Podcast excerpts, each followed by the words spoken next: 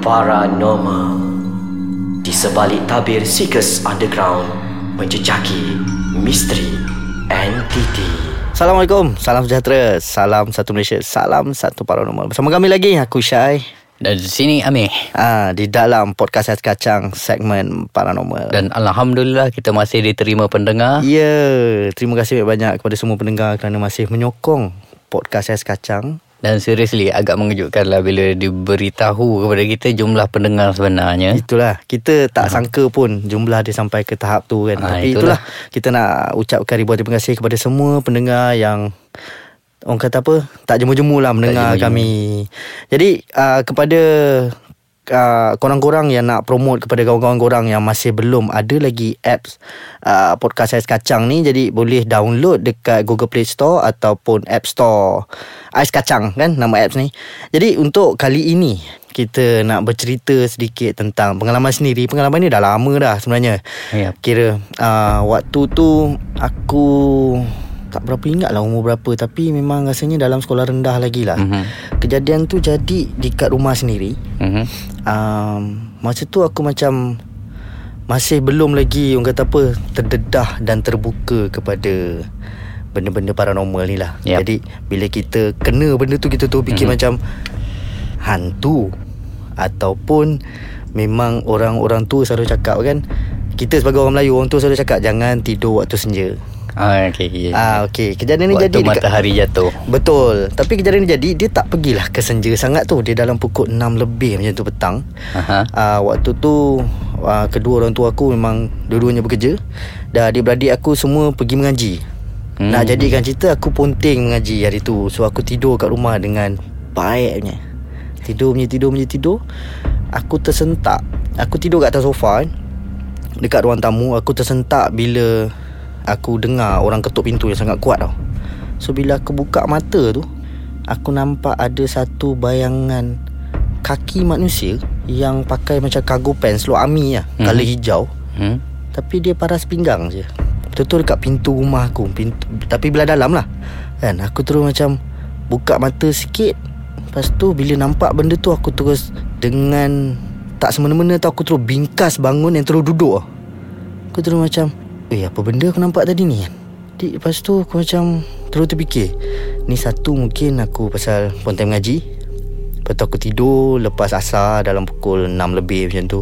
And Benda tu membuatkan aku macam Aku terus Bila aku dah Bila aku dah terduduk tu Benda tu dah tak ada lah kat situ. Lepas tu Dalam Selang 2-3 minit lepas tu kan Mata ni macam berat lagi tau. Padahal Tangan dah bergigil ni Aku macam Eh apa benda aku nampak tadi? Aku tu fikir macam Mungkin Pandangan mata aku je kot dan Pasal bangun tidur dengan cara mengejut dan Tapi benda tu memang sangat clear. So Bila mata aku makin berat tu Aku duduk aku sandar Aku tu tertidur balik. Tapi dia bukan tidur yang lena Macam kita tertidur Yang terlelap tu kan. Bila terlelap dengan ceramah ke Dengan cikgu tengah bagi lecture ke apa kan.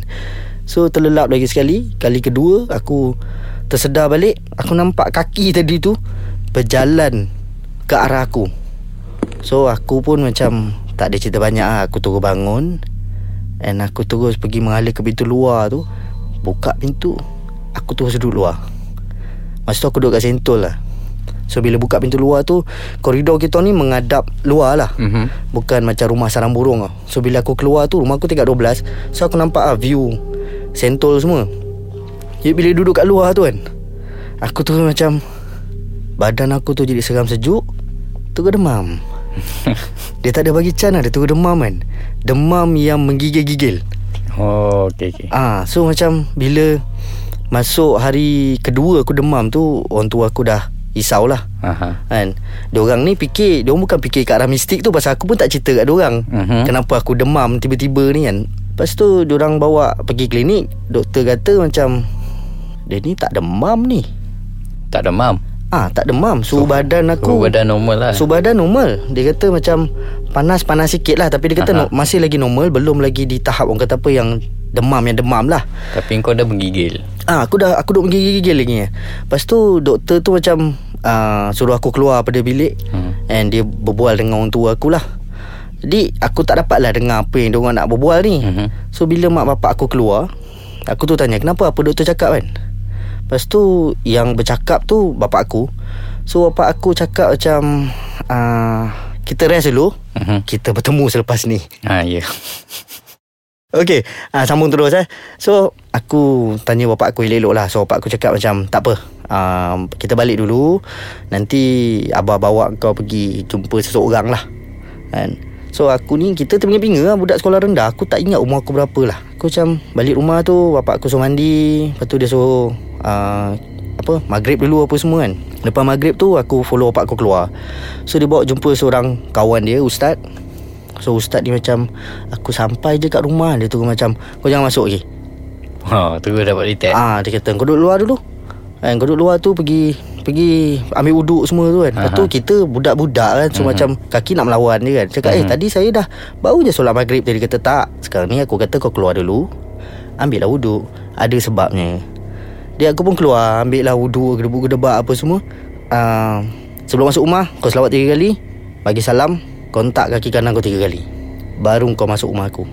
So aku pun buat apa yang dia cakap. Dengan terpinga-pinga lah gitu macam Alah hantar lah buat je lah kan So bila masuk duduk tu macam Dia tengok je aku. Dia kata macam Kau buat apa sebenarnya ni? Kau ada pergi mana-mana? Cakap tak ada. Ada apa-apa yang kau buat Waktu Sebelum kau demam tu? Teruslah kantoi dengan bapak aku Ha. Pasal aku tak pergi mengaji kan?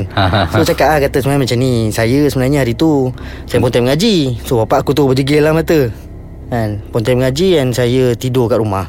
Hmm. So uh, Barulah aku cerita From A to Z Apa yang jadi kat aku. Ha, ha, ha. Uh, So bila cerita Cerita cerita cerita So Ustaz ni cakap ah, Dia kata sebenarnya Kau ni kena tegur.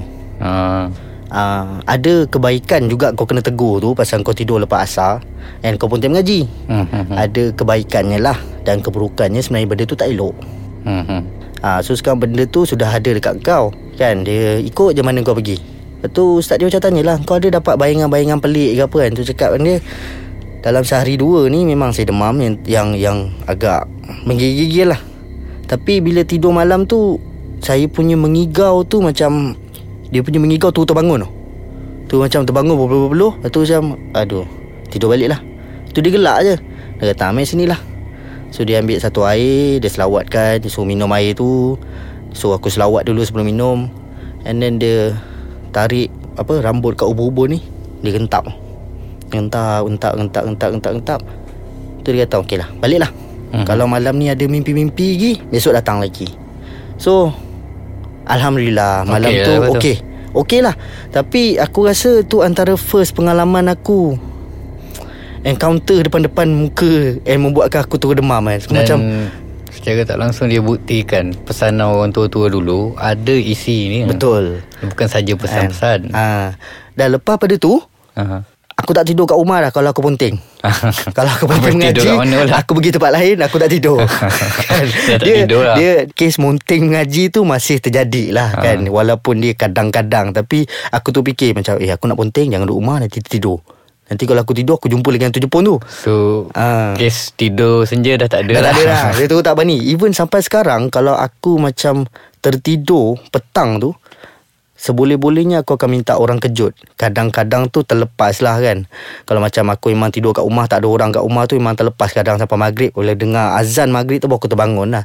Tapi sekarang ni Mungkin pasal Kita dah ada dalam Dunia penyiasatan paranormal ni kan. Jadi bila terbangun tidur Ternampak benda-benda macam tu Kita jadi macam excited Macam eh ada. Okay Kan? Dia So ada dia tak ada. je. ah, So dia tak ada macam tu. Tapi tak adalah minta ah, Bukanlah aku nak cakap Aku nak minta Aku kena demam macam tu lagi kan? Ah, Tapi tu antara pengalaman aku lah Ha, tapi di sini pengajarannya jangan pandang remeh lah pesan orang tua. Betul. Yang selalu orang kata mitos, mitos, mitos Hmm, kan jangan tidur senja tu mitos apa semua. Sebenarnya ada pengajaran dia. Betul dia bukan cakap-cakap pelajaran. kosong je kan Dia Aha. sebenarnya ada pro and cons dia lah Mhm. Tapi mungkin uh, Sekarang apa Kira Gen Y Gen Y Ah, Gen Y. Ah, Gen Y Ada setengah mungkin tak percaya lah Benda-benda macam ni Yang pasal Mhm. dia fikir macam Oh tu mungkin dulu kot Tapi bagi aku macam Dulu atau sekarang Sama je. Sama je Cuma kita hidup dalam teknologi yang moden Pasal kalau ikutkan sekarang ni Kalau kita tengok balik Dalam Malaysia lah Mhm. mm-hmm. Kita ambil cerita Tak payah cerita luar kan Sebenarnya Ramai orang percaya kepada benda-benda gaib ni Yes. Tapi Dan boleh kata dunia paranormal lagi apa ni yang kata lagi agresif sekarang. Betul. Berbanding dulu. hmm. Sebab dulu zaman-zaman kita dulu Mm-hmm. Boleh kata agak terkawal lagi. Betul Nak buat yang tu macam Okay relax dulu Relax dulu kan Aha. ha. Tapi itulah cerita aku tadi First So Masa amat mencemburui kita Lepas ni kita dengar Amir punya cerita pula. So insyaAllah kita akan bertemu lagi Di episod yang akan datang. So kalau ada apa-apa Pesanan Komen Pandangan Boleh tinggal kat ruangan bawah ni. And kita perlu Masih perlukan lagi Sokongan pada korang. Bukan untuk kita orang je Untuk channel-channel yang lain juga. So insyaAllah Kita akan bertemu lagi Di episod akan datang Di dalam Podcast Ais Kacang Segmen Paranormal